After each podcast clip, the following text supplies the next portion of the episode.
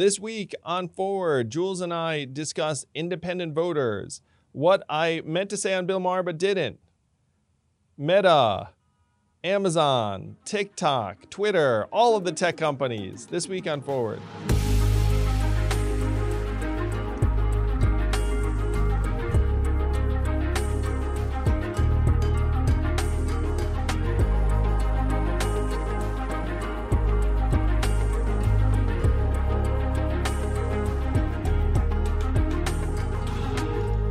Are back. I am unfired. Uh, And you have a haircut.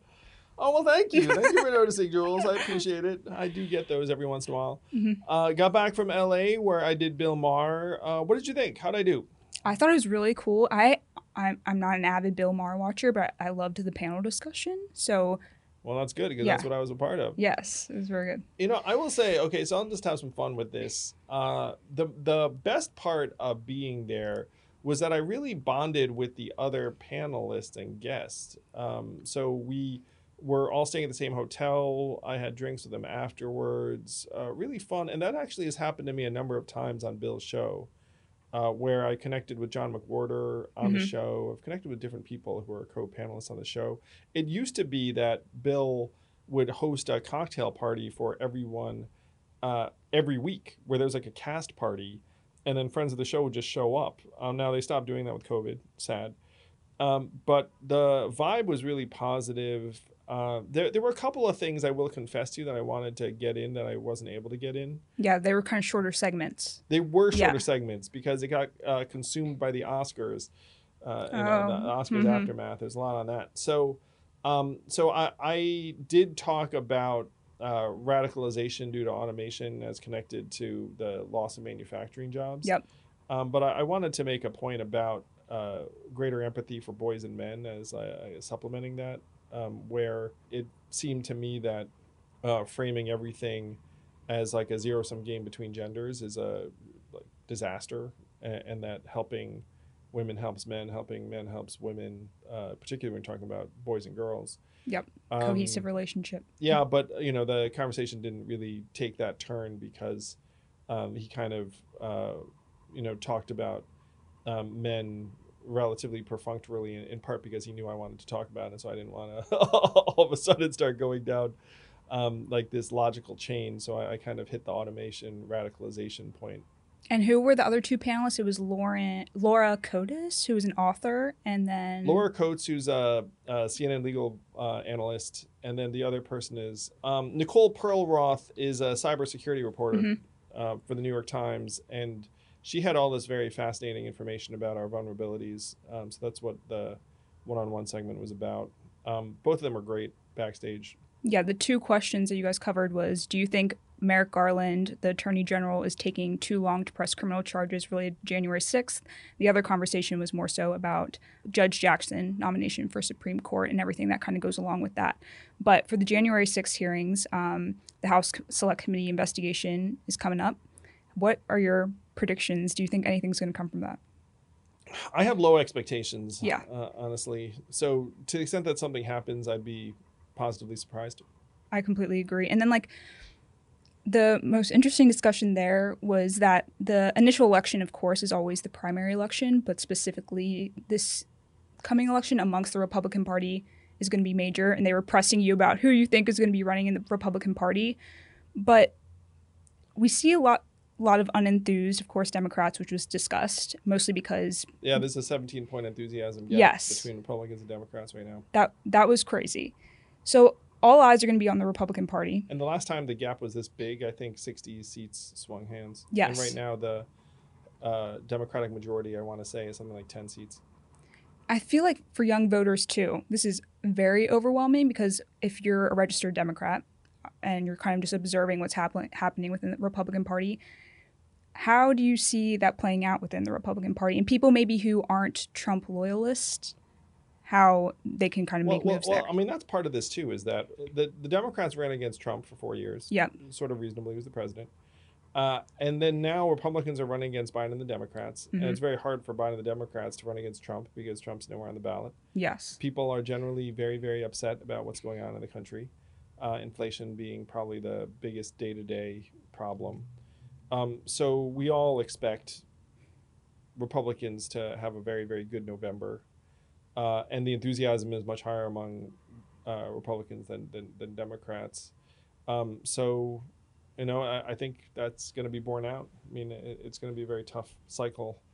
And so the the question really is where does that go in 24 in my opinion Yeah. like i feel like 22 is essentially uh, written uh, you know not to say i mean we'll, we'll still be involved in various races in 22 and try and make a difference uh, in heck i mean there's some primaries coming up too in june Mhm. um, and as anyone who follows this podcast knows like a lot of the action is in the primaries because the generals are so uncompetitive Yep. So for you, thinking about like 2020 and how you coming in and hype you up was was was so different for young people. First of all, you were kind of the first candidate who really talked about tech, and it was also the first candidate who really you didn't seem like a party loyalist by any means. And oh good Yes, that- may, maybe that's a bi- biased opinion, but I think also just seeing yeah these unenthused Democrats, it seems the perfect opportunity for something new to come in, something that's exciting. At the end of the day, there's a lot of ties between entertainment and politics, unfortunately, and it often feels like right now that people are kind of taking a step back from all the craziness that's happened within the within the 2020 election, and that something new and exciting needs to come in. So how do you see even like a, with this craziness within the Republican Party and who is going to win there? Who how do you see a third party coming in? Exciting Republican who's going to run against Trump, or the Yeah. new exciting third party? Which which one is it, or both? Kind kind of both. It's just more so so the unenthused Democrat voters. There's going to be a lot of attention on the Republican Party, like we just discussed, but it's kind of the perfect entry for a third party. And how you came in so strong within the 2020 election, basically a complete outsider. How do you see a third party coming in with a strong impact and honestly getting a lot of young voters who we can talk about this too? There's a ton of young independent voters. Well, so th- this is the question, Jules, which is Mm-hmm. so whenever anyone thinks third party, what they think of is presidential. Yep. Uh, and in some ways, that's logical because that's what they are familiar with. Yes. Uh, you know, they, they remember maybe, um, I, I don't know who they remember. I mean, maybe it's uh, Ralph Nader or uh, Perot if they're a little bit older. and that's because when third party candidates run locally, uh, you never hear about them, and it's almost impossible for them to compete. Now, um, so that this is the quandary that we're in, which is that you'd like third party candidates to be able to compete in more environments, but it turns out their greatest opportunity is the presidential or national Yep. because you have enough resources where someone could uh, potentially get a message out that's not uh, contained within either of the two parties. Now, a lot of folks look at that and also say, well, the stakes are much higher in the national because, uh, in this case, let's say if you were to run third party, um, you might increase the chances of Trump winning, something along those lines. So uh, I agree with your premise that th- there's going to be something new that emerges, and the Mhm. question is, is it within uh, the Republican primary? Yep. And I think there's a good chance that something new is going to emerge in the Republican primary. Is it enough to upset the dynamics and defeat Trump? TBD. Um, I, I'm somewhat skeptical because I think the both the prime the Republican primary electorate and the energy of this time will favor Trump uh, significantly. And I have talked to to your point about Bill Maher asking me questions about this. I have talked Yeah. to people who are considering running as Uh, Republicans for president of the United States, and th- they're making the same evaluation I'm describing, which is like, hey, um, is is is there a path to victory uh, in the Republican primary? Um, the folks that I can clearly see running in the Republican primary are people that, frankly, are willing to accept low prospects for victory. Yeah. Um, perhaps someone like Chris Christie, who's like, I have nothing to lose. Like, let, us just do this thing. Let's just do this. you know, Yeah. like, like is someone like that going to run? Totally. Um, the the major question uh, uh, is like, will there be a figure like a Ron DeSantis or Larry Hogan who is much more political uh, capital um, to both compete against Trump, um, but also more to lose? Yeah. Uh, will there be a new younger figure like a Will Hurd who we had on the podcast? Um, so that's variable one: is that will there be a new figure from within the Republican uh, primary field? Number two is will there be a Democratic primary, and if so, will there be someone new that emerges there? And then number three is like maybe they come from outside of the two parties uh, as an independent via the Forward Party or a Unity ticket. One of the fun things about being Andrew Yang during this time is that uh, is that to the extent that there's anyone in any of these categories, uh, they're interested in talking to me because they think I can help. They think I can help with young people in particular. Yeah, for sure. They know I have very very relevant experience, probably more relevant than just about anyone else in the country because like you know I'm one of the few people who's been through a version of this process. Yeah. So it's it's been fun because I talk to them and I get a sense of, of them. Some of them I like a lot and are genuine uh, to me um, patriots or someone who just want to do something positive. Uh, when I was coy, when Bill asked, it's like, oh snap! Like, how many of these people have I talked to that actually like I'm allowed to divulge? Yeah, they were really trying to pick at you, like, re- let us know. And, you know, the answer is, you know, I, like I guess, you know, I, I I can't divulge any of them because you know, like n- none of them have um, made any plans. And even to me, it's not like they tell me like, hey, I'm doing this thing. Like that, they'll say something like, I'm seriously considering. So you know, what do you necessarily Nothing do confirmed, 100%, uh, Do with yeah. that anyway. Um, uh, uh, the- right right now, to me, the major variable is whether Joe decides to run for president again, and whether there is a Democratic primary. Kamala certainly does not clear the field. So uh, the the Hmm. things I'm hearing from people are that uh, that Joe apparently wants to run again. So there's that. There are people around him that are less uh, enthusiastic, but but there there are also some um, some signs of health issues, shall we say, that that might make it such that he's sure. not necessarily going to run. And that that's, I mean, let, let me say on the record, uh, I hope that Joe does not run again. Um, uh, I think I think he may choose to run again because he feels he's the only one that can defeat Trump. If Trump becomes the Republican nominee, I think the odds of Joe running again go up because Joe will say like I'm the only one who can defeat Trump. I've done it once, um, but I, I just don't think it's good for the country for uh, for us to have an 82 year old president being sworn in. And if you do have an 82 year old president being sworn in, then this time, you know, like we should frankly expect him not to complete his term and to have a vice Yeah. president who we're essentially electing president. Which is is that really the play? I mean, maybe. I mean, if, if there was a vice, but even Never ideal. yeah, and, and and then and this is a tough thing to say out loud, but it's like it'd be very hard for Joe to be like, "Hey, I'm going to run again, and my vice president pick is not going to be Kamala Harris because I can sense that a lot of you are concerned about her being the next president." Um, so it's very hard for him to make a change there. Um, but it is also the case that Kamala polls uh, poorly, and, and I, I think if if that were the ticket, then people would look and say we're essentially electing Kamala.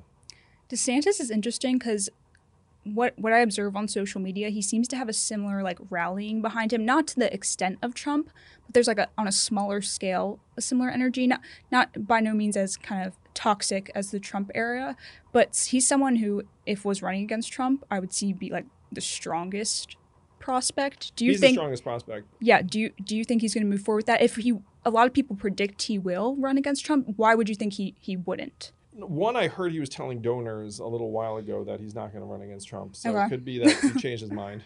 I mean, yes, you know. straight up answer. that's, a, that's a pretty straight up answer. Yeah. Okay. Uh, well, the, the other thing is you look at it uh, just from a risk reward. Ron's pretty young. Yes. Um, if he sits this one out, then he's still the heir apparent coming in next time, and then he'd be, you know, the savior.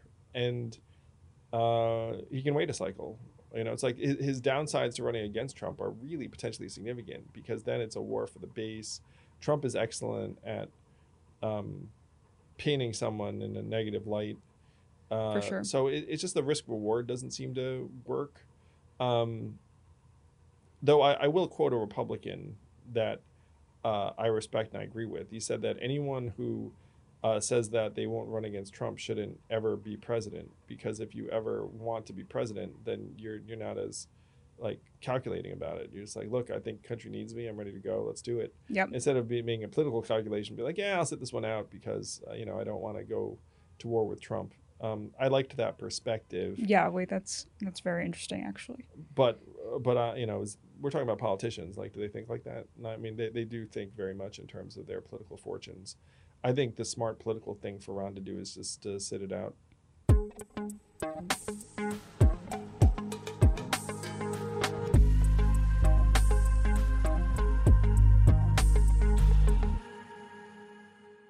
This podcast is sponsored by Helix Sleep. I've always been a mattress guy because I figured if I'm going to do something for up to eight hours, maybe I should do it right.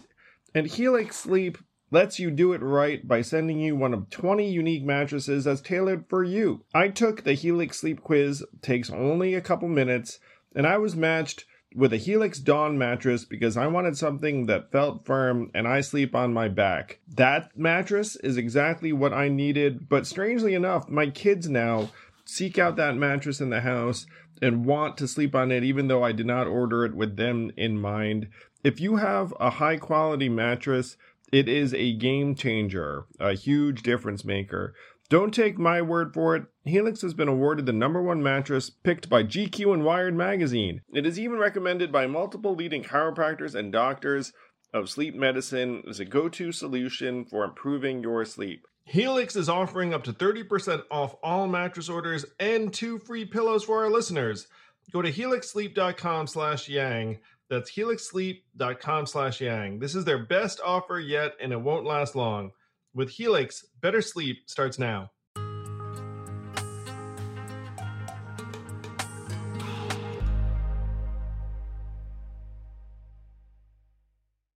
Also, something with the Bill Maher conversation that I found really interesting because they were such short segments, you didn't get really to elaborate on. But you, you guys were Yes, talking, yeah, yes, I know, ahead. no, but like I, this was so interesting. So you guys were talking about how like uh, Judge Jack- Jackson was under a ton of scrutiny for defending people, but she was a public defender. You know, she was assi- Yeah, yeah, assigned these order. things, Yeah. and you were talking about how um, America is so so polarized. You're you're just on a team, and I really want to talk about that more because if a rule goes against your team, you ignore it or write it off.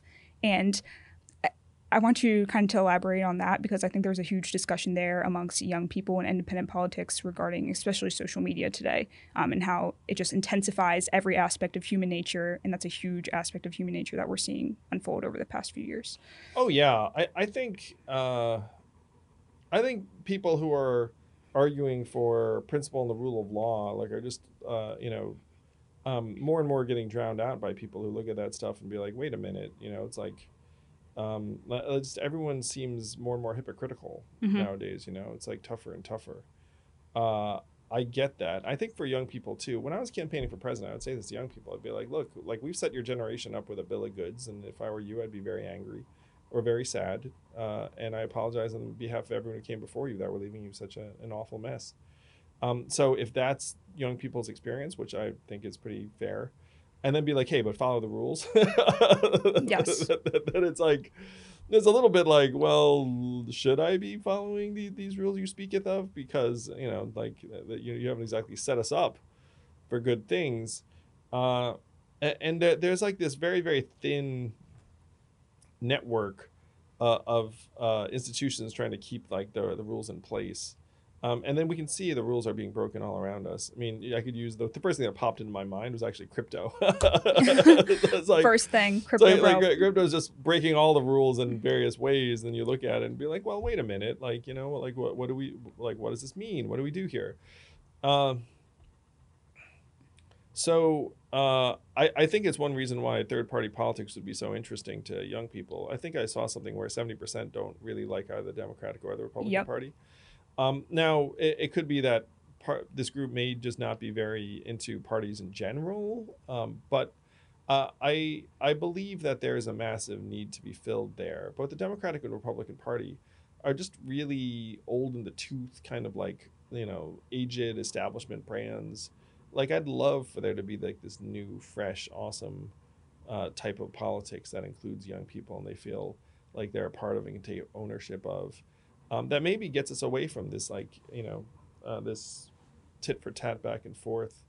I'm not even back and forth. You know, my, my sense of things around young people, you could, I, I should ask you this, is that I don't think that um, that folks who have, let's say, liberal or progressive views are necessarily like clashing with um, like their counterparts on the other side on a daily basis. I think it's more that there's like this consistent set of messaging that goes in a particular direction. it's kind of and- own worlds, basically. Yeah, yeah. It's like you've got like an echo chamber going. yes. And then there are people who are within that echo chamber that are like, you know, like maybe I don't agree with like that, or maybe we like for a sure. little far, like a little like I that that's my my sense that you know that that there are a lot of people who just don't feel included. So, yeah, as of 2019, just over a third of Gen Z would consider themselves to be politically independent, and there was kind of there was about 10 to 12 percent that just yeah didn't say they were independent or Democrat or Republican. But a big thing that comes towards young people who do talk about independent politics on social media is a lot of um, a big left wing term is this enlightened centrist term, and always aligning yeah identifying as an independent with being a centrist for on the record, can you explain the difference there? Yeah, I, I think uh, independent to me is like, look, I, I, don't fall within party orthodoxy. Yes. And like uh, all, all these policies. Um, centrist is like a bit more kind of wishy washy with like mm-hmm. w- whatever direction you want to take. I would split it down the middle. Uh, and uh, independents come in all shapes and sizes and beliefs and, and everything else. So imagining that all independents are centrists or moderates, I, I don't think is correct. I work with some agree. people who are very, very left, like very, very, very left, who consider themselves independents. I know a lot of libertarians who consider themselves independents, who are, you know, probably you'd think on the other side of the spectrum, which I think the spectrum's overblown. Um, so, uh, you know, even me, it's like, you know, it was interesting about me too, Jules, that like I, I had a vision that would be a significant departure from the way we're doing things. And some people thought it's like, oh, like it, it seems awfully quote unquote progressive, even though I never like outright that said that. Yeah. Like I, would, you know, it's like it, like would it help people who don't have a lot? Yes. Like you know, in my mind, that's kind of the goal. Um, but uh, I, I've concluded that you're not going to be able to get those things done. And this is something I've thought a fair amount about because you know I have a lot of friends who are in the like what you'd consider the left lane, the progressive camp. Yep. And what what they do, and I, in my opinion, we're aligned on our desires for a lot of good things to happen. Um, now their plan is to take over the Democratic Party and then like make all these good things happen. Uh, and uh, like I, I see two massive problems with that plan. Uh, number one, I don't think taking over the Democratic Party is actually in the cards because there's like this massive entrenched set of interests that are going to want to keep the Democratic Party in a particular lane, and you know mm-hmm. the media is part of it, and the rest of it. So that stuff you can probably figure out.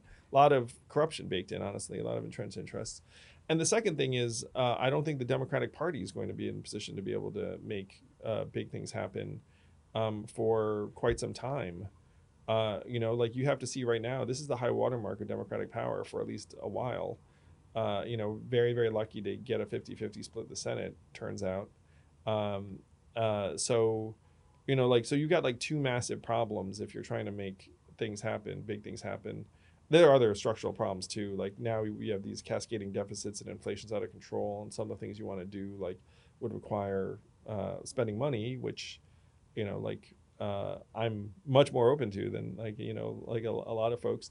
So that there are all these structural problems uh, and so to, to me like the smart thing to do at this point would be to try and reorient american politics and have like not this two party system that I do not think will deliver for anyone. The only thing it's going to deliver sure. is uh, is madness. yeah, we're seeing that. so so that that's like the but I mean I mean anyone who takes a look at um, you know my latest book, I mean you know the goals I have uh, are the same as they've been.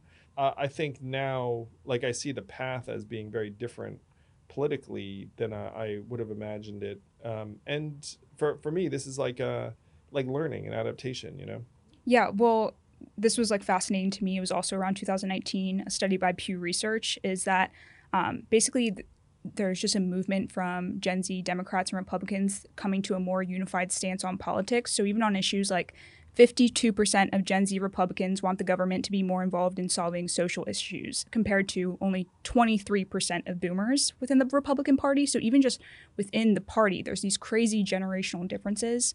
Also, only 18% of Gen Z Republicans believe that humans are not intensifying climate change, while it was 42% of boomers, for example. Just these crazy differences within the party that it does feel more like these generational changes, while like these Gen Z people in the Republican Party or Gen Z people in the Democratic Party aren't even aligning on the same things. Like you said, actually, on Bill Maher, it's more so just a team. People a lot of the times can't even break down what does this party stand for anymore. It's truly just an ideology at this point, and it's just an energy that you flock to um, that causes a ton of polarization online. Because as soon as you hear Democrat or as soon as you hear Republican, you are just boxing that person into a certain energy and just not at all like considering what they're saying. And when in reality, there's a very unified stance on the issues.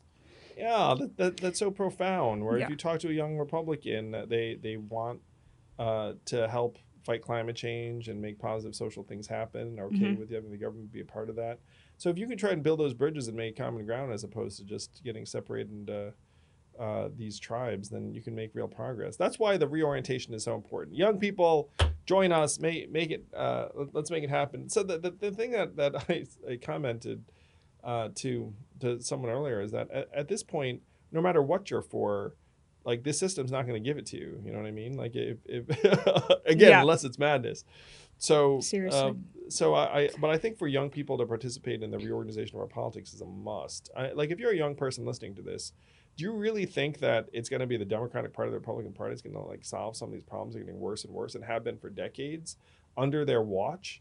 Uh, the fact is that neither party pays a real long-term meaningful price for either the problems getting worse or even losing a race because it just the ball goes back and forth between the two of them. You need- Polarization is just busy work.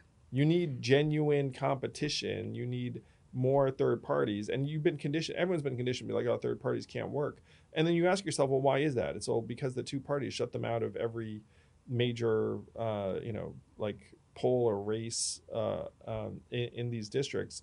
So we have to evolve to uh, ranked choice voting and nonpartisan open primaries, give everyone a shot. New parties would emerge. Young people would have a better chance at leadership. It'd be great.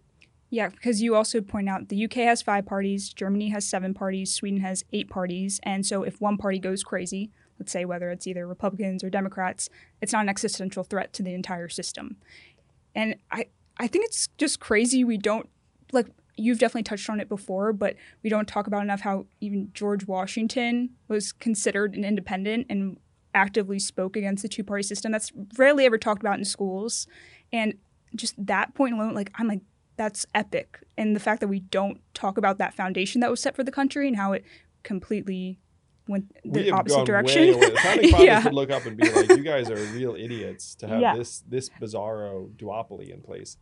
Uh, Bizarre. no, it's true. No, seriously. Or, or the other thing that uh, you know, another great American president, Abraham Lincoln, won the White House with thirty nine point eight percent of the vote in a four candidate race. He was essentially a third party candidate yep. on the brand new Republican Party that had just materialized as a northern anti-slavery party. Uh, so when you think about like in, in our nation's history, some of our greatest leaders, like they wouldn't be like Democrat, Republican. And uh, when he ran for office again, he uh, had a unity ticket where he was the Republican president, uh, presidential candidate, and the vice president was a Democrat. Yes. So you know, can you imagine these things happening today? Like uh, like the the greatest leaders uh, in the country's history would be shocked at where we are right now. And it's also like Trump really took over the term the silent majority during 2020, he, which was originally coined by Richard Nixon, but Trump kind of made it seem more aligned with the Republican Party. The real silent majority to me, yes, are young independents. That takes up a huge margin of the voters and young people and those these are the people who don't feel like they can speak up a lot online because what does well in algorithms are these extreme takes that provoke extreme emotions whether they are good or bad and kind of you know this middle ground take isn't what algorithms are it's not feeding into them That's one reason why you're so important, Jules. thank you Making the middle ground, Jules Terpak. Follow her on your favorite social media all these platform. plugs all these plugs but to me it's just what we see online is kids are online more hours per day than they're uh, honestly conversating with people in person and so what the parties seem like online the democratic party uh, the words that align and you don't have to agree are kind of woke and idealist and the republican party is often seems like conspiracy theorist and often devil's advocate so they the, the republican party online the extremists often like whatever the left is saying will oppose it completely no matter how much it aligns with them because in the reality like I was saying earlier, we see a more unified stance on politics amongst young people. It's just not being represented online. But when that's all you're being fed through the algorithms, it can seem like everyone's on these extreme sides, but it's a small percent of voters that are truly on the extreme. So it's been evident, like we said, George Washington made it obvious that he didn't believe in a two party system, and social media and these algorithms just further intensify again what happens in human nature. And it's just clear right now that this two party system is not what we need at all, and it's just avo- how we're avoiding everything that we need to get done because of this bickering back and forth. Like I said a few minutes ago, it just feels like busy work, and we're not actually talking about things we need to get done. Because it's just this tribalism back and forth. Yeah, I, I, I completely agree. And let me say too, you know, like I like some of the things that various Democrats have proposed in Congress over Yes. this past period. You know, if you ask me who I line up with more, uh, like right now, the Republican Party doesn't even have a platform. Last I checked, um, but this system is really just like it, it's not working for anybody. Um, so uh, that, that's one of the the real lessons that that I've taken from this past period of time, and, and I do think we're in the you know final, whatever it is, seven months of uh, uh, you know seven months of Yeah.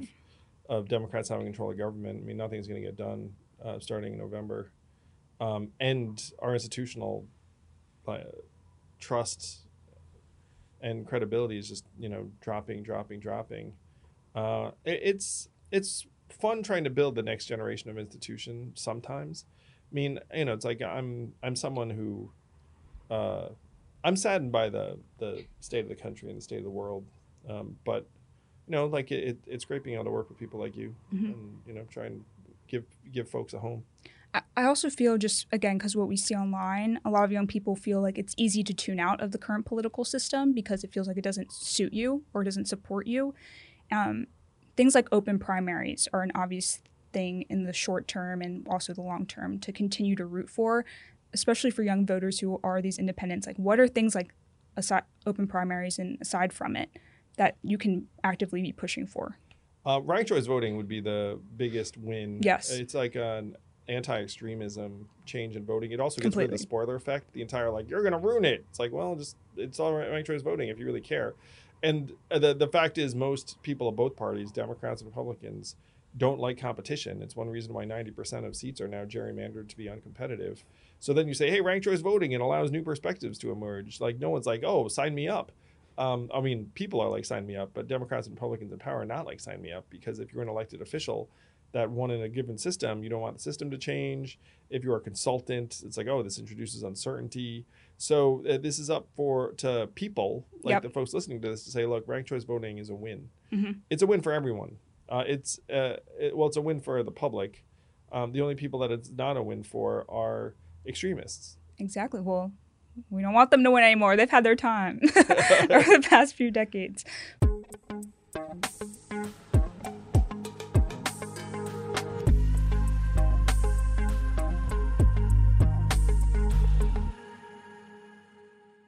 This podcast is sponsored by ExpressVPN. A few decades ago, private citizens used to be largely that private. What's changed? The internet. Think about everything you've browsed, searched for, watched, or tweeted. Now imagine all that data being crawled through, collected, and aggregated by third parties into a permanent public record your record. Having your private life exposed for others to see was once something only celebrities worried about. But in an era where everyone is online, everyone is a public figure. To keep my data private when I go online, I turn to ExpressVPN. Do you know there are hundreds of data brokers out there whose sole business is to buy and sell our data? The worst part is you don't know what they're doing, you don't get to have your say. That's why I use ExpressVPN. Just hit one button and then your internet connection gets rerouted through an encrypted server. No one can see your IP address. You're completely in your own private internet. Every time I turn ExpressVPN on, I'm given a random IP address shared by other ExpressVPN customers. That makes it harder for third parties to track me and harvest my data. No matter what device you're on, you just hit one button and you get your own protected connection. So if like me you believe that your data is your business, secure yourself with the number one rated VPN on the market. Visit expressvpn.com slash yang and get three extra months for free. That's E X P R E S S VPN.com slash Yang. Go to expressvpn.com slash Yang to learn more.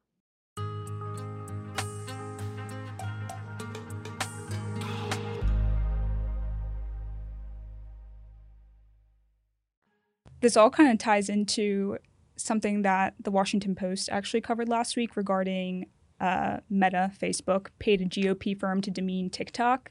So They went after you, Jules. yeah, just yeah, they went after me. Honestly, it's okay, and we can talk about that. But it's interesting because um, Mark Zuckerberg was often like critiqued by the Washington Post throughout this article too. It's like, wh- what side is he on? He donated to a, a ton, ton of Democratic politicians. Is he a Democrat or Yes, is he a Republican? But reality is, who, who knows? Most people don't really know at the end of the day. um, Mark Zuckerberg is uh, what's called a Zuckerbergian. yeah, yeah, yeah. For himself, for sure. He's a for himself.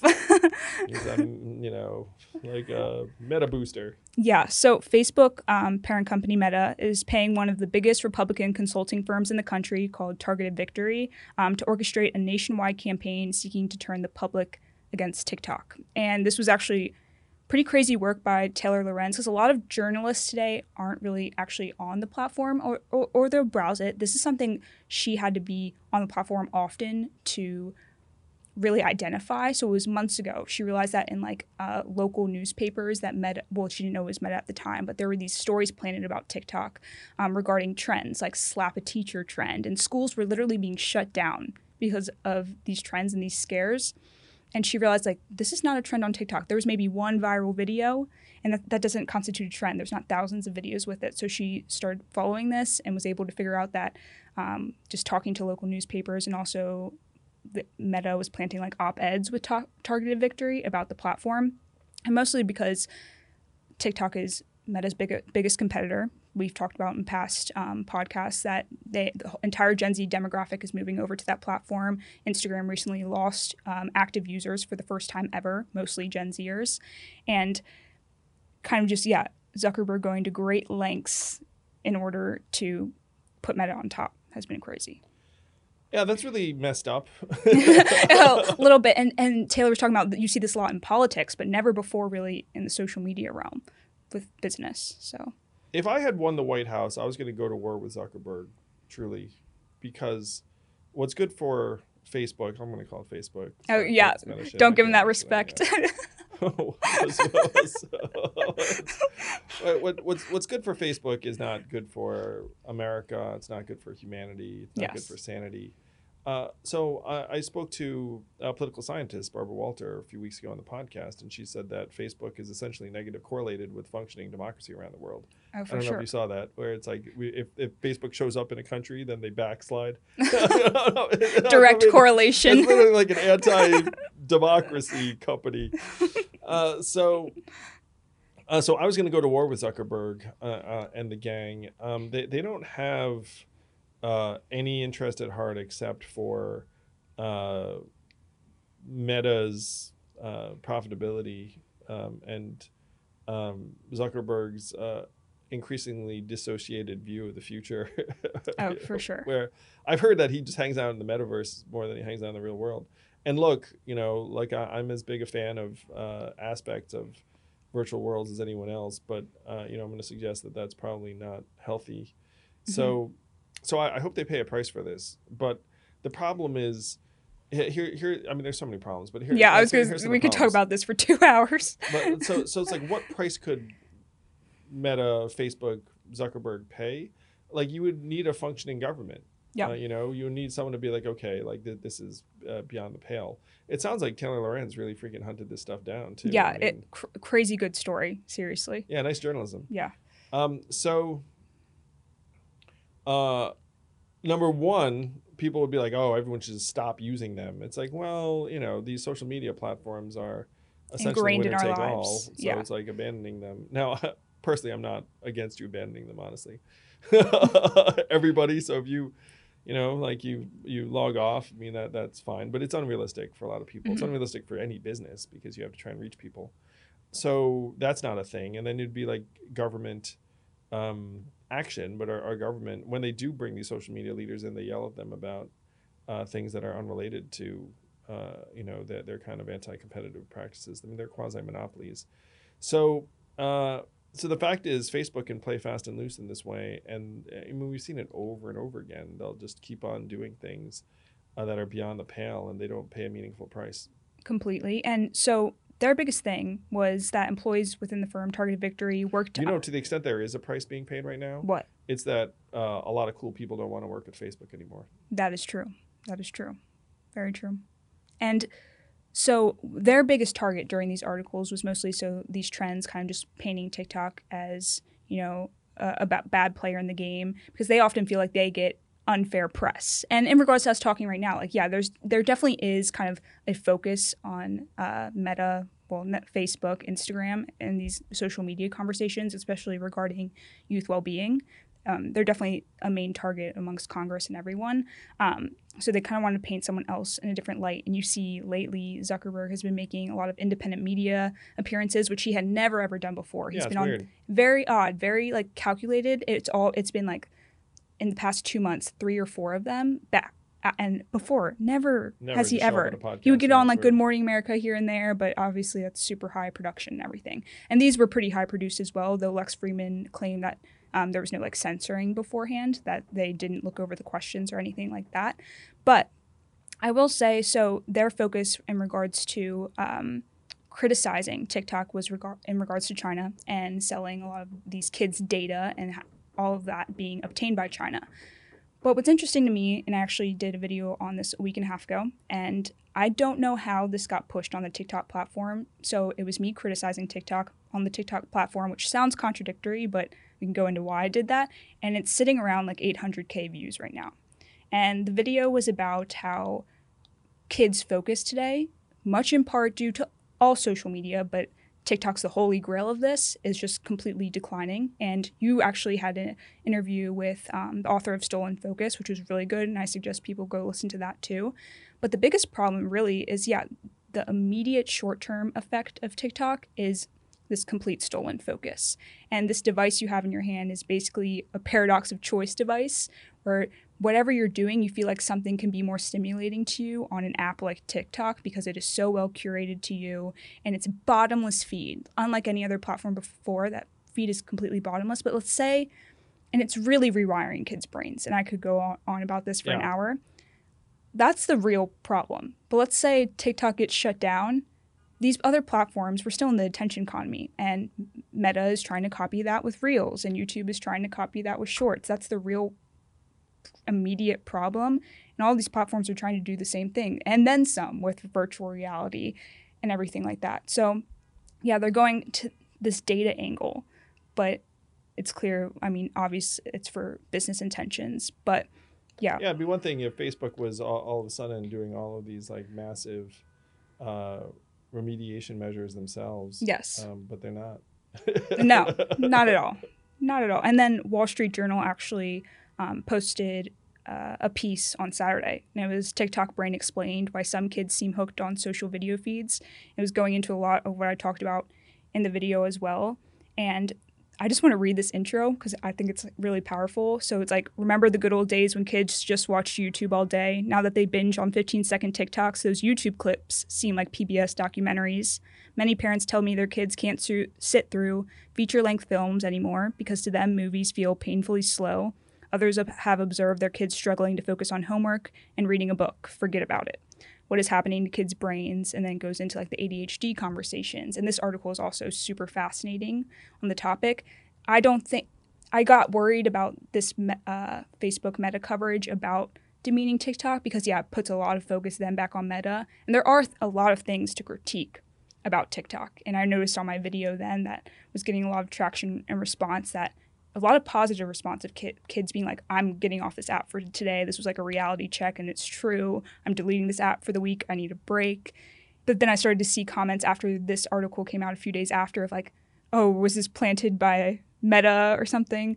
Um, so then it kind of also takes responsibility again back off of TikTok when in reality there needs to be a lot of discussion about how it's rewiring kids' brains and we need kids to be able to focus in order to make change in the future and like you know um, people need to have like a long-term focus and vision a lot of the times now when you say oh in the future I want this to happen, whether it's within change or like independent politics. A lot of people are like, oh, like next year?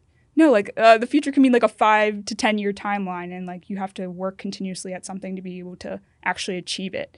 And we're seeing a lot of that being lost within kids right now.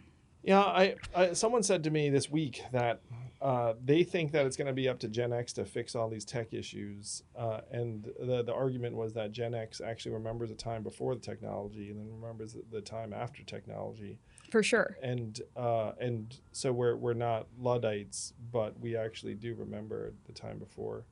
And I said, "Wow!" And I thought of the Gen Xers I know who were running for office um, it's bad though, you know. Like that, there there are other societies that have taken much more um, protective measures, uh, but here in the U.S., we just have so little faith in government that uh, we just throw any restriction on as freedom of speech. Let's say here's an example, something that I would recommend.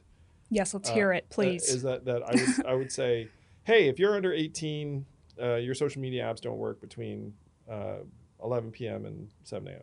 For sure. Eight hours without it. Yeah, because China's doing that, and it's like a collective experience. Because right now, when kids, if you, if you're a parent and you tell your kid, "Oh, you can't have your phone after 9 p.m.," there's this like FOMO feeling, fear Everyone of missing on, out. But if no one's Yes. on, then you're not missing anything. You're like, "Yeah, am I missing something? What are my friends doing?" Um, social media stuff is breaking out left and right, like breaking news, and it's, it is like a fear of missing out. I I feel that at the age of 24, like at ev- like So I'm looking at you. Wait, wait, wait, what'd you say? no, I'm just looking at you like you feel like missing out at the age of 24, which is, uh, I mean, we all feel that. because yeah, You're standing in line and you're just like, oh, what's going on in the world? Yeah, you it's- can't, you can't just stand in line. it's a, a very exhilarating collective experience when like uh yeah news is breaking even this morning and we can talk about like elon musk and twitter it was cool to see everyone's reactions in time and like how shocking it was and it's maybe not as stimulating if you're a day or two late like stuff like that it can feel like you're missing out on um, especially in the worlds we're in where you kind of like want to hop on and be knowing things like as they're happening.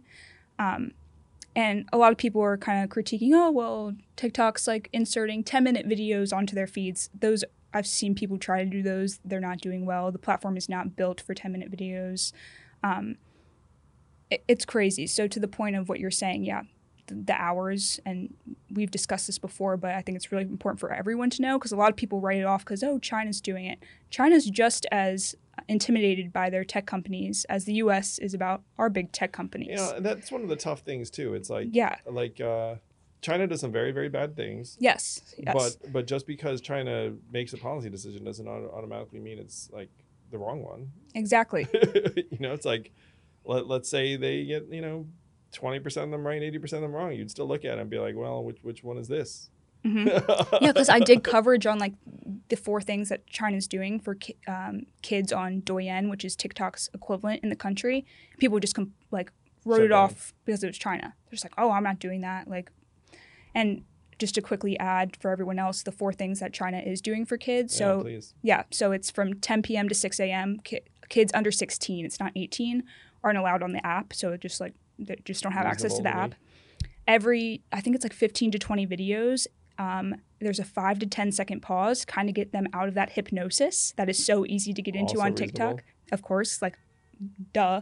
Um, if you're on the app for more than 40 minutes straight, kicks you off. I don't know the duration for how long it kicks you off, but you get kicked off. Um, that that seems reasonable. 40 minutes straight on a social media app, not really a need.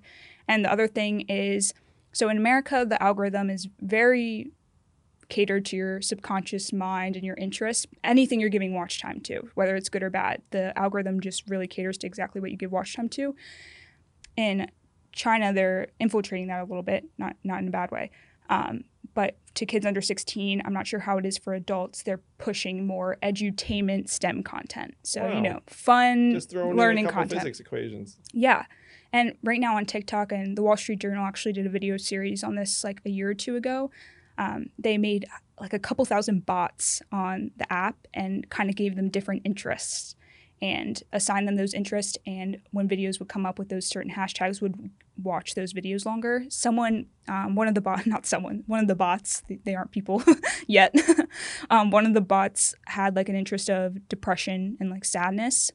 Um, after just like 45 minutes, the algorithm figured it out, and like every two videos were like a depressing video. The, that's like what some kids are living in. I remember when I was on Tumblr in middle school, so dramatic. My my Tumblr name was like finding color in this black and white world, oh, something Oh, like that. Poor young Jules. yeah, like no reason to be sad, but Tumblr, like any, anyone who's on that app knows that it was the first app to really like romanticize mental illness and like re- really made kids like put it on themselves. And but it was of course not to the extent of TikTok. There wasn't a crazy algorithm. It was just based on who you followed and like what you curated yourself. TikTok's just feeding you this content nonstop.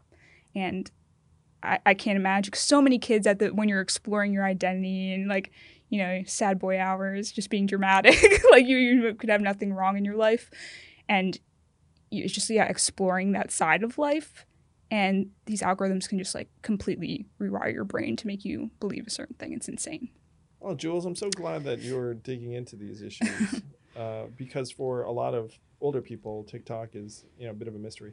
oh for it's for sure definitely a mystery but it, it's crazy that i think the average time spent on it is like three to four hours a day for kids that's a, a huge chunk of your day It is hypnotic. I, I, I mean, I don't spend time on. i was like oh, are you spending I, I mean, I spent so okay. I mean, people probably know this. My Yes. experience with the TikTok is making TikTok videos because my team was like, "Oh, this would be a good idea." yeah it's where people are Yeah, Yeah. so I've, I've done it. So I watched enough videos to be like, "Wow, this is well." So I remember like like Twitter vines over and over again is what I think of them, Mhm. and it is hypnotic. Um, I'm proud to say I have not actually spent more than you know five minutes on the. Wow, that's- that's impressive. thank you, thank you. Andrew Yang for president. The willpower to resist. The hypnosis. Yes, yes. This is the kind of leadership you need. Facts. no, but it's crazy and it seems contradicting. Contradicting. Oh, how- why'd you post? Uh, TikTok video about. yeah, on TikTok it is where kids are, and there's no potential reach like that app. And I advise everyone go watch that video and see the comment section. Like everyone was just like, like I needed to see this on this app. There's no no other way people would probably seen that unless it was YouTube. Smart. Yeah. I mean, it can seem contradicting contradicting at face value, but it's just it was just crazy to see how people were, were reacting to it too and talking about their own experience with they were used to love watching documentaries and now they can't even get through a movie or a TV show without checking their phone every 5 minutes. Like just this weird like subconscious pull to just like swipe a few times on TikTok. I confess, and this is something you know, I'm make me sound a little bit like a fuddy duddy, but I'm kind of grateful I came of age when I did. And No, then, yeah. and then now that all this this stuff has come online, uh, I'm you know like a dad and chilling. Yes. no, no, I think that's important because even me, like social media didn't come around till middle school, and so I do still feel like I remember life before then, and yeah, like even like my millennial aged friends, like they decently know what life was like before them. They were on My- MySpace, but it's just a completely different type of social media, and it's it's just scary because kids don't know anything else now.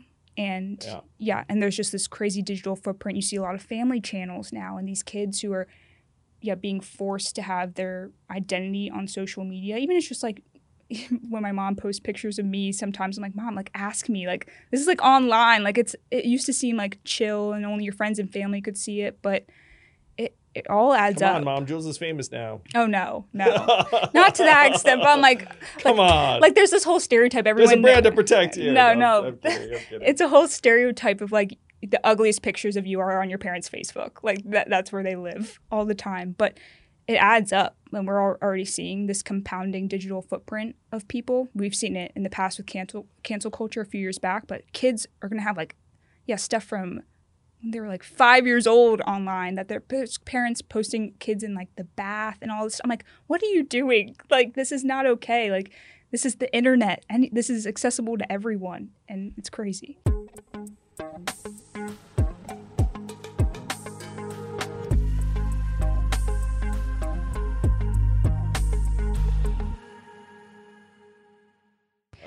Wow, you, you got me fired up, Jules. I, I will, I'll still take a shot at fixing this stuff from Please. from you know. I mean, it has to emanate from DC, in my opinion. Uh, well, this was the first time Biden addressed it really in state of the, his State of the Union address. He talked about um, social media and youth well being. His focus was a lot on advertisements, which goes hand in hand with data. Of course, data is important in this, but you know, data is not like a sexy thing that people like to talk about. Like when you hear that, there's kind of just like a disconnect. You t- tune out. You're like, okay, what does that even mean? That seems like such a large conversation. And in in reality, um, yeah, he talked about advertising, but also people kids don't really have buying power. You see advertisements on Nickelodeon growing up. You, you don't have a card. You can't really make moves on that. Uh, it, it's it's part of the problem, but it, it's Yeah. not the guts of it. I get it. And the immediate, clear situation that's hitting kids in mental health um, is pretty Still, I obvious. guess we're inching in this direction. Nice job, Joe. yeah, no, no, yeah, for sure. Yeah, no, I was like really pleased to hear that was even a conversation. It was Yeah, yeah. pretty prominent throughout that. I had to say they, they fight so hard about any sentence in that State of the Union. Really? Yeah, I don't know Yeah. if you all know that. But Probably like, super calculated, of yeah, course. like it's it's it's the most valuable real estate Mm-hmm. where that like people are fighting, fighting, fighting to get a line, a sentence, uh, and and so anything that makes it in crowded out something else. Um, it, it's it's actually a very positive sign. Well, kind of back to this too with this article and uh, how people were saying this is often something that's done within politics, kind of these planting of the seed articles. What has your experience been there? Kind of just like, I, f- I feel like it, this was very interesting to young people to really see, wow, like this platform I'm on all the time that has a huge impact on my life is being targeted by this other platform I'm on all the time. And I think th- kind of not tri- that's not trivial by any means, but these things that are collect co- again collective experiences help people really actualize that same action on a bigger scale. So like within politics, how have you seen that play out? Oh, it did remind me of politics. To Yes. your point, where uh, so candidates and campaigns plant negative stories about opponents all the time. Yeah, Um, so in a way, it's like uh, is the fact that Facebook then turned to Republican Mm-hmm. consulting to play these uh, stories about TikTok. It's like I guess they that that uh, almost makes sense. Uh, you know, the fact that it could get traced back to them. I mean, this is like a worst case scenario for them. It's like, oh no, we didn't want to get caught. Um, yeah, but it, it, it it's definitely commonplace in politics. Um, I'd imagine it's not uncommon in business if you have a few big players. Like, are they playing mean against each other? Sure. I uh, met Richard Branson a, a little while ago, Okay. and he was telling stories about how like the major when he started, you know, Virgin uh, airline. Um, that like there aren't many airlines in the UK, and like the other airlines were doing like crazy stuff to stop him. Really? like, like it was worse than planting negative stories. It was like just like all sorts of it was, Brutal. like- It was, just brutal stuff. Um, so, uh, you know, I mean, business is a very tough sport, um, but uh, the fact that I, I think part of this story that's like if um, I think the intermediary that Facebook used is part of the problem. It's like hiring the Republican firm to trash. It, it just leaves TikTok. It leaves you with a very very bad taste. it's it's fascinating to me. like I could just like look into this stuff for hours. But on another note, with social media today, we're recording on Monday. I'm not sure when this is dropping, probably Thursday. But um, it was announced that Elon Musk bought 9.2 percent of shares in Twitter. Um, so a few weeks ago, a big tweet that he put out, and my laptop died, so I can't read it word for word, but was a- asking about Twitter's relationship with freedom of speech and if people feel like they um, are able to utilize their right there in a good way. I think it was people said no, like 70% of people believe that uh, Twitter does not su- super align with freedom of speech, and only uh, 30% agreed with so. And then Elon was talking to people on Twitter again about, oh, do we need a new social media platform? He that that would be a pretty insane move. I think I remember when even TikTok came out. I think I was like, we are at our max with social media platforms. Like, what void is there to fill? Yes, freedom of speech is like, My, my joke is that the next social media platform, trillion dollar idea from Andrew Yang. oh gosh, don't give the give, go, don't give go. the startups your idea. Here we go. It is tick. Like three second Yeah, videos. just three seconds. Jesus. No, but no, but, but yeah, jeez, no, but like even yeah, a platform coming that kind of you know ex- helps ex- people exercise freedom of speech more. If it's the same I mean, exact de- Social is a total dud. Yes, it's a, a total dud. And like p- people knew that from the start. Um, of course, you know Trump loyalists were running to the platform, and within like a week or something, people just stopped. You like the It's user like base if- went. Yeah, if you go into a freaking empty uh, bar, do you like stay there? you go to an empty Yeah. bar, you like turn around and leave. Yeah, it's like you're getting tired of like maybe it was a good moment. People being like, "Wow, this is kind of insane of us. Let's move back to where everyone else is. It's more fun. Collective experiences are more fun, and with like uh, people outside of this echo chamber. So maybe it was a good moment. Who knows?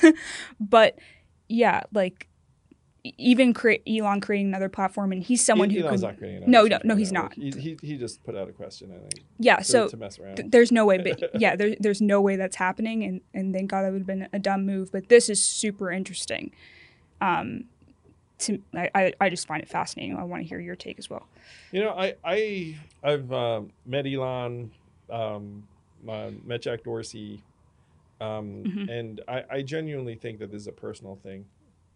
Like I, I think that Elon um, and Jack had some convos, and then uh, you know E- Elon decided to uh, buy a stake in Twitter. It's passive. He doesn't have any. You know, Mhm. like, uh, he's also I can say very much that like. Elon's totally overscheduled and has like other things on his mind. yeah it's kind of just like a statement Yeah, like it, and uh, you know, it seems like a massive investment, but for him, I mean, it's like one percent or so of his net worth. Like uh, you know, and, and it, it, but culturally it's crazy culturally, it's crazy. The, the the fact is, Twitter, uh, in terms of social media businesses, is not a great business. Uh, you know, it's not. It, its cultural impact is much much higher than its economic for sure uh, impact. Um, heck, I mean, e- even you know, like J- Jack Dorsey stepped away and is now running Square full time. And if you look at those two businesses, Square is a much bigger business, uh, more significant too. And um, so, I, I think this was a relationship thing personally. yeah I, so i think twitter like I've, I've said this for the past few years. I think Twitter's gonna win like the long game with all these social media pop. It's my fate. Like, there's a lot of bad on Twitter. Don't get me wrong. I'm not putting it on pedestal, it's been my favorite platform, and I think there's so many different use cases for it in terms of. It's, I said this last podcast, but it's kind of what LinkedIn wishes it could be in terms of content. Well, so I, I had the most singular set of Yeah. Twitter experiences. As so check it out. Imagine being like a relatively anonymous guy, ran for president of the United Yes. States, and then went It's from powerful. whatever five thousand Twitter followers to one point two million Twitter Mhm. followers over the course of I don't know, like fifteen months, eighteen months, whatever it was. Mhm. Um, and so in that, you know, uh, two million people. Um, were a lot of people who I had heard of, or you know, in some cases, um, uh, was a fan of. And so when It's you see crazy. that stuff happen, yeah. so this is something that I, I will say, like it, it's probably relatively unique to me, um, uh, because you Can't know, relate. because people are, you know, but like you just look up and be like, holy shit, like you know, like Rivers Cuomo follows me on Twitter now. is like the greatest thing ever. And then you'd be like, hey, what's up? And so I ended up meeting a lot of people this way. yes, it's crazy. Networking. Yeah. Yeah, a- and so and then people would hit me like DM me, be like, "Hey, big fan." I'd be like, "Oh, that's so nice." Like, Geez. Okay. yes. yeah, so th- there was like something very, very uh, utilitarian and powerful and positive. Um, you know, the folks who were part of the Yang Gang were connecting on Twitter all the time, Mhm. and like I'd meet someone on Twitter and I'd see them at a rally or an event. It's like the, the greatest thing ever. So like, the, you know, the, the, like I, I may, might have experienced some of those positive uh, aspects of Twitter. Um and when I was running for president, and I was you know between stops in Iowa, Mhm. uh, like I was looking for productive things to do, and so it was either uh, use my phone to call people or use Twitter. You know, what, what- what's the option? Twitter. um, well, yeah, I, yeah. I found Twitter to be you know more more fun because calling Yeah. people because ordinarily you're calling people. I mean, you're calling people to ask for their endorsement, yes. um, Yes. Yes. or you're calling people for money. And neither of those things is that pleasant. Mhm. I mean, I keep using the word fascinating, but it's just because I love these like yeah social media culture conversations. And with Twitter, it's very interesting because when I was in middle school, it, it was a prominent platform aside with Instagram. Everything I said though, that said, I think Twitter's user base is shrinking. Is it or no? No, I think it's been growing. Has it? Yeah, I think this year. Yes, I'm pretty sure. I, I wish I could Google right now because my laptop said yeah. I'm pretty sure this. Yes. Wait. Okay. Wait. Can I make this point because it goes with that? So, in high school, I I would utilize Twitter. Same with my peers when I talk about this too. And in college, it's kind of like there were a few years where Twitter died out, and I noticed this in my younger siblings as well. It's kind of like you, you make a Twitter account. It's harder to navigate because it's not like um, like Instagram. You know, you follow your friends. TikTok, the c- content comes to you, and you're following a lot of strangers. Twitter's a little harder to navigate when you first make a profile, but it's where yeah a lot of um, professionals are and like as you get to the end of college and into early adulthood you start to be more active on the platform. A lot of kids do use it for like a fandom culture and stands like you you love your favorite celebrities or like pop artists or whatever. But it becomes more prominent in like your early adulthood and like i just keep seeing so many people flock back to it and just again it becomes their favorite platform like it kind of was when it, in middle school when you used it more for humor reasons. It's like this weird cycle with twitter and like you go back to loving it and it's just super um, great in like your adulthood but to the point back to elon and the talk about freedom of speech it's going to be interesting to see how that plays out and what his um, kind of hopes are in regards to twitter and freedom of speech because uh, mark zuckerberg talked about this on the lex Fridman podcast about you know, Lex Fridman grilled him about one of the biggest critiques is regarding freedom of speech. And Mark was like, What would you do? It's so easy to critique that conversation. There's a million different ways, but what would you do? And no almost no one has an answer once you get asked that. Because you can see, oh, this video got taken down. Um, and a lot of these videos are taken down through AI. And even Mark Zuckerberg got grilled a few years ago in front of Congress because, yeah, content moderators were being paid um, a typical minimum wage, but they're sitting there all day watching. Just looking at the worst of human nature and losing their minds. They're Literally. all like in therapy. Literally. So a human should not have to do that. And so then you have to rely on AI. And of course, there's going to be flaws in that. And when you have these crazy clickbait um, headlines, whether it's on YouTube, The, the stuff yeah, like I get frustrated when I hear Zuckerberg's response to stuff like that. yes, It's like, look, you- you're making gajillions of dollars, and your approach to this is essentially it's like, hey, we're gonna try and curb the most rancid stuff. We have some countermeasures, Mhm. like leave us alone. Um, and then part of it's like, look, man, like you could do bigger things that probably hurt your bottom line. Like there, there Yeah. should be like no. The, so the, the the like what what someone said is, uh, you know, it's like like the algorithm should not be feeding into this stuff. Like you're profiting from a lot of the, these things and then complaining about it. It's like you know, just like turn the algorithms off, and and say that you're not, um, you know, like you're, you're just you're not going to profit from content unless you're willing to stand by it. then all of a sudden they'd be like, oh snap, like you know, we, I like so it's it, it's like i if you assume the current state of affairs, then you could be like. Oh, like what's a person to do? But it's Mhm. like, well, you know, you're assuming all of these things that are baked into your business model because they make you tons of money. Like if you were to Yeah. draw this up from scratch, like you, you could do this in very dramatic ways. You would almost certainly make a lot less money. and but that like that like that it's it's funny. It's like they're willing to consider anything but those measures. So do you think so when you say turn off the algorithms because right now the algorithms to me on a lot of these platforms especially tiktok genuinely feel like it's just a reflection of your mind and like what you give attention to. And yes humans tend to flock to kind of these extremes happy and bad feelings. Well, so you know, how do you see the algorithm? Like what do you Well, think? so because right now the algorithm is programmed to do one thing, maximize engagement. attention yeah It's just like, hey, how do I maximize your engagement? And then it's like, what? Like, well, you're paying attention. Like, I can't be blamed. Yep. You know, and uh, and so you could easily temper that and just be like, hey, maybe we're not going to maximize engagement. Maybe we're going to like, you know, maybe we'll actually make programming decisions. Maybe we'll take some responsibility. Maybe we'll do. You know, it's like Mhm. like like the the it, it's so it it would make it probably a little bit less. Uh, or make it a lot less profitable, make Yeah. it probably less entertaining, and make it less addictive. There are like a lot of things you could do that make it less addictive. Um, yeah. So, uh, so I, anyway, I just feel like the "what can we do" response just uh, you know assumes all these market conditions. What gets interesting there to me, though, is like, yeah, when they're kind of uh, making more tweaks with the algorithm in regards to, yeah, make, maybe not perfectly aligning with the, the extremes that it does right now.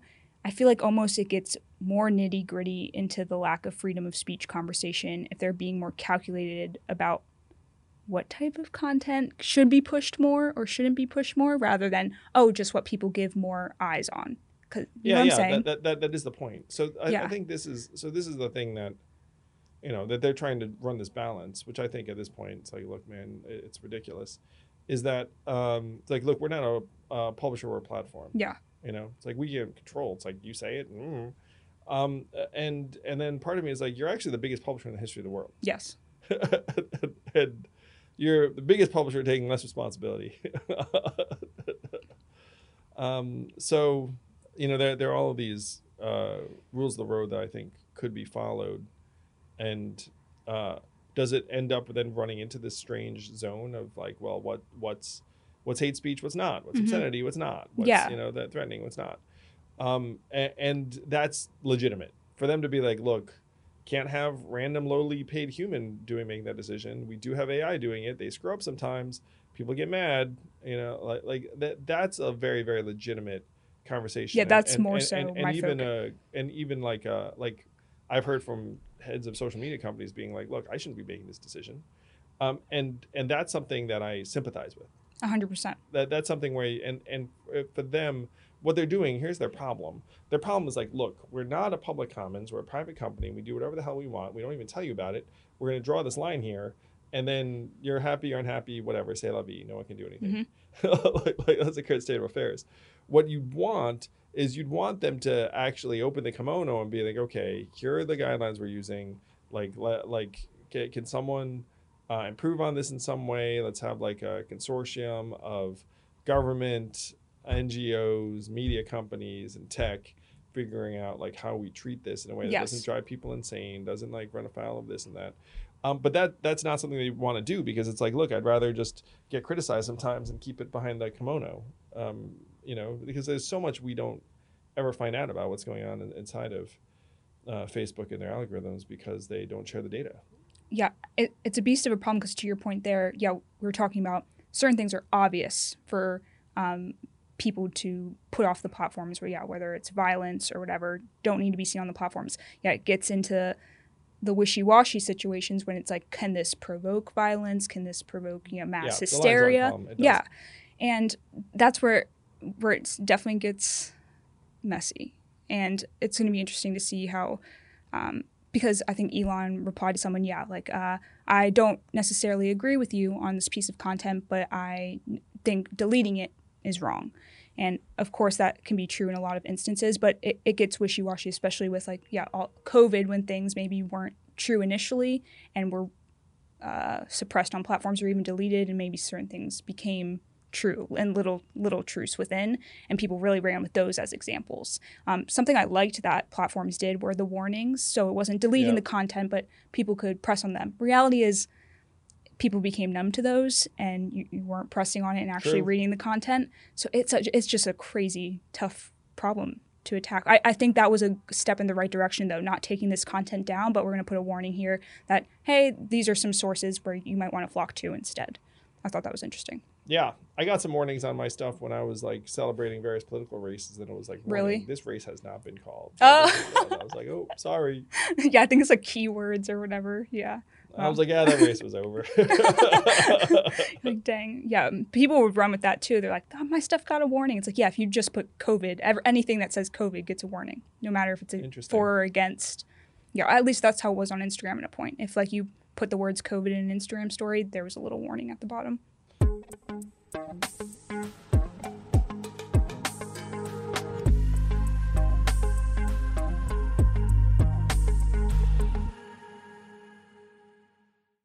Uh, so our last discussion item is going to be this happy Oh, good. Yeah. initiation of a union in Staten Island, Amazon warehouse, Yes. unionized, very, very brave. Uh, thank you for doing this for all of us. can and also just someone over the past few years. So kind of the starbucks union and all the press around that was the first it just feels like there's this uprise in unions right now. And i would love to hear like your thoughts on this as well. I think a lot of young people are just getting into the workforce and like the actual importance of unions is kind of something that people are confused about. Yeah, unions are definitely making um, a comeback Mhm. after uh, like a multi-decade and a multi-generational even decline. Yes. Um, that there was a, I think, writ large, there was a point when unions represented approximately, I think I want to say it's like forty percent of the workforce, and then now, um, Wow. it's, it's down to like twenty or like it, it's gone down half. mm-hmm. um, or so. And unions uh, gotten a bad rap. Um, there are excesses associated with unions, but you know what else there are excesses associated with? Amazon. A little bit. a little bit Um, and and so in the context of something like Amazon, then unions a pure good. Like the the excesses in unions are, in, frankly, more like uh, you know teachers unions and some other environments. Uh, in the corporate setting, uh, workers are getting exploited uh, very, very consistently, and so pe- people being able to come together uh, is a huge win. There were massive pressures against the people who are trying to organize. Yes. Um, so kudos to them for standing strong. Uh, I'm sure it won't be the last Amazon union because now that other locations will look up and be like, wait, they actually did this in a, in a place, and yeah. I would think they're going to win some concessions as well. So they're going to be a lot of eyes on Staten Island and the Amazon fulfillment center there. I, I will say that I think Staten Island is an appropriate hotbed for this because there there are a lot of uh, independent-minded there uh, people there who also benefit from unions. There are a lot of cops in uh, Staten Island, a lot of people who who are, part of these orgs. Yeah, and again for kind of young people getting into the workforce, and this is very empowering in regards to yeah the labor conversations around Amazon the past few years. What exactly is the relationship between like a union and the direct employer versus like a union and the government? Like, where does this coincide? Well, I'm happy to answer. Yeah, I need Okay, so- clarification. So, so, here's the thing. Um, so there are various uh, federal rules on the books around unions. Okay. They're not enforced very rigorously, unfortunately. I wish they were enforced more rigorously. Mhm. Um, but you can't be uh, fired for trying to uh, start a union, though I'm sure it happens all the time. Like, you can't be retaliated against. I'm sure it happens all the time. Mm, yeah. Uh, Loopholes. and so, if you satisfy certain standards, then you can qualify as uh, a union, um, and then you can negotiate um, for wages, benefits, uh, whatever you'd like under the sun. So that the the so the legal framework is around allowing for organization and keeping employers from retaliating. Okay. Uh, now, if you become a union, um, you then can uh, connect with the Department of Labor, which is the official government agency that uh, is meant to support labor and unions and everything else. Okay. I just wanted that clarification because it's like I understand unions and their purpose within the employer, but I was a little bit confused about yeah the government relationship there in regards. Yeah, the government set up rules saying, hey, like here are the rules around unionizing. You should Yeah. be able to do so. Employers shouldn't be able to discriminate against you and fire you or uh, make it more difficult. Though again, employers do it all the time. And uh, you know, there were it's very clear Amazon was doing it in, in this instance. Yes. Uh, and then if, if you uh, succeed in unionizing, then there's a group of regulators. Uh, there's uh, like a, its own kind of legal um, uh, tribunals. Uh, they're, they're like the National Labor Relations Board is meant to adjudicate these kinds of issues. So there's like a whole legal yeah. regime that comes into effect. And so Amazon spent I know in the past year was like 4.3 million trying to block this from happening. Sure. So what for employers? Yeah, what is the incentive? Of course, like it's just in, rooted in just not wanting to give the employees power. Or- Oh, yeah. Yeah, that's just like what. Well, of course, it's rooted in that. But it's like, are there any other things that really push them to spend that much money in blocking something like this? Well, for for Amazon, Amazon would have spent a lot more on that. I think. Oh, than for they did sure. do it because you know it's like you look at their workforce around the country; it's in the 100s Mm-hmm. of thousands. So if they were to all to unionize. Um, so uh, so I, I- I have some sense of the backdrops of this. Um, so the the union movement arose in the mid 20th century when manufacturing of automobiles and everything else became like major major employer uh, people were getting exploited right and left uh, and then and unionizing was very very difficult where uh, like auto companies and others would send assassins to like kill union like like it was it was essentially war like in the in the the streets. Like there was a guy Walter Reuther who like got shot in the face at home for being a labor leader. So this stuff was very very hard fought very hard fought. Uh, and then when the unions won it was like this massive culmination of this like movement and they got like these laws um, uh, in, in place labor was a massive massive force in american life and then uh, that that time like the, the things that i'm describing probably completely alien to No. most people no, this is like oh, keep going, but I have a comment then. yeah so so labor and again there was a point when uh, you know like something like 35 to 40 percent of all workers were represented by unions uh, so u- unions were the force uh, they negotiated 40 hour work weeks benefits all the stuff that a lot of people enjoy like uh, you know all, all these things I feel like we're about to um, go through this again. To be how- honest. Oh, I mean, may like uh, so. I, I sincerely doubt it's going to, um, because like going from forty percent to twenty percent of the population over the last number of decades uh, is really significant. Um, and like, can that reverse in, in this way? I like I'm I'm dubious. Um, I'm happy again that this union ha- has formed, and I'm happy that there are various, uh, you know, like environments where, where these things are happening. Um, but there there was like this incredible war, uh, and, and the reason there are some reasons I'm, I'm dubious now, and that like I I think, uh, maybe I'm wrong. Like I was I was thinking that like the the deck has gotten so stacked against workers that it'd just be like I, I think it's going to be I'm supportive, but you know I'm not sure this is the is going to fix it. hmm Sorry. I, so, uh, so that that's like the great arc. It's like there's this massive conflict. Uh, unions became enshrined, uh, and then have been declining for like a 60 year period. If you look at, for example, the Martin Luther King "I Have a Dream" speech, Yep. uh, there were union leaders there with him. Like, like there were a lot of folks in the "I Have a Dream" speech. Like, union leaders were hand in hand with the civil rights movement. The whole thing was like, you know, very, very uh, um, much like power to the people. Um, and then, like the last sixty years, two generations, it's gone the other direction enormously. Um, now, is there is there going to be a comeback? It seems like we're seeing something of a resurgence. Yeah, and this is a preface for another conversation another day because I think it's something we can talk about for a while. But yeah, we're um, we talked about last podcast, me and Zach, about this disconnect right now between education and the future of work. And I'm seeing a lot of like, uh, yeah, younger millennials and Gen Z coming into the workforce. Do you like what a student of history I am, Jules? No, this like is that? no, this is really interesting because I just feel like that's like history repeats itself. And who knows? I know you, you might you might not might not is that? believe the same, but I'm just seeing this clear uprise in how Gen Z is viewing work and how even th- there was an article that came out yesterday. I think, think it might have been the Wall Street Journal again about how. Uh, Young, uh, young employees aren't doing cover letters, for example, like just completely skipping that part. And of course, we see with the great resignation, everything, th- there's just something cooking in regards to this disconnect between education and work and also how the gig economies uh, gig economy passion economy which i have my reservations about that piping up and in regards to if people do become more self-employed that of course the healthcare system in its current form does not work Nope. for that type of system and there's i feel like in the next yeah this decade towards the end of it more so we're going to see something very interesting in regards to labor conversations because we talked about this earlier that seems like people are kind of tuning out maybe of the next election in terms of polarization a lot of people are depleted but this seems like a something a lot of people are getting behind are these labor and work conversations i'm seeing more and more um, Well, you would know. I mean, you have your finger on the pulse. yeah that. i find Would- it fa- yeah it would be exciting. Uh, you know, I, I'm I'm all for folks organizing, uh, in in um, certainly in organizations like Amazon. I mean, gosh, like they're ideal because uh, they're made of money. They're super exploitative. A lot of people work for them. Uh, like we all use them, but uh, you know know that they could be doing more. So it, it's perfect. well you spoke about four day work weeks too during your 2020 presidential campaign Yeah, bit. yeah, I'm all about trying to humanize workplaces and uh, and and the rest of it. Uh, you know, I, I really dislike exploitation, um, and there's a lot of it going on.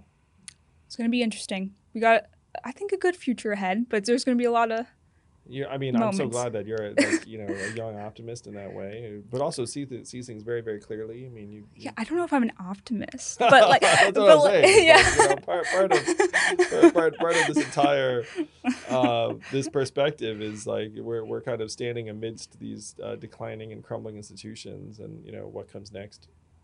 It, it'll be interesting but i'm excited about it. As long as you're excited jules i'm excited too. Yes i i think that's all we have today. I think we went over everything right? Yes yes we did. Awesome. Awesome. Have a great week everyone. Have a great week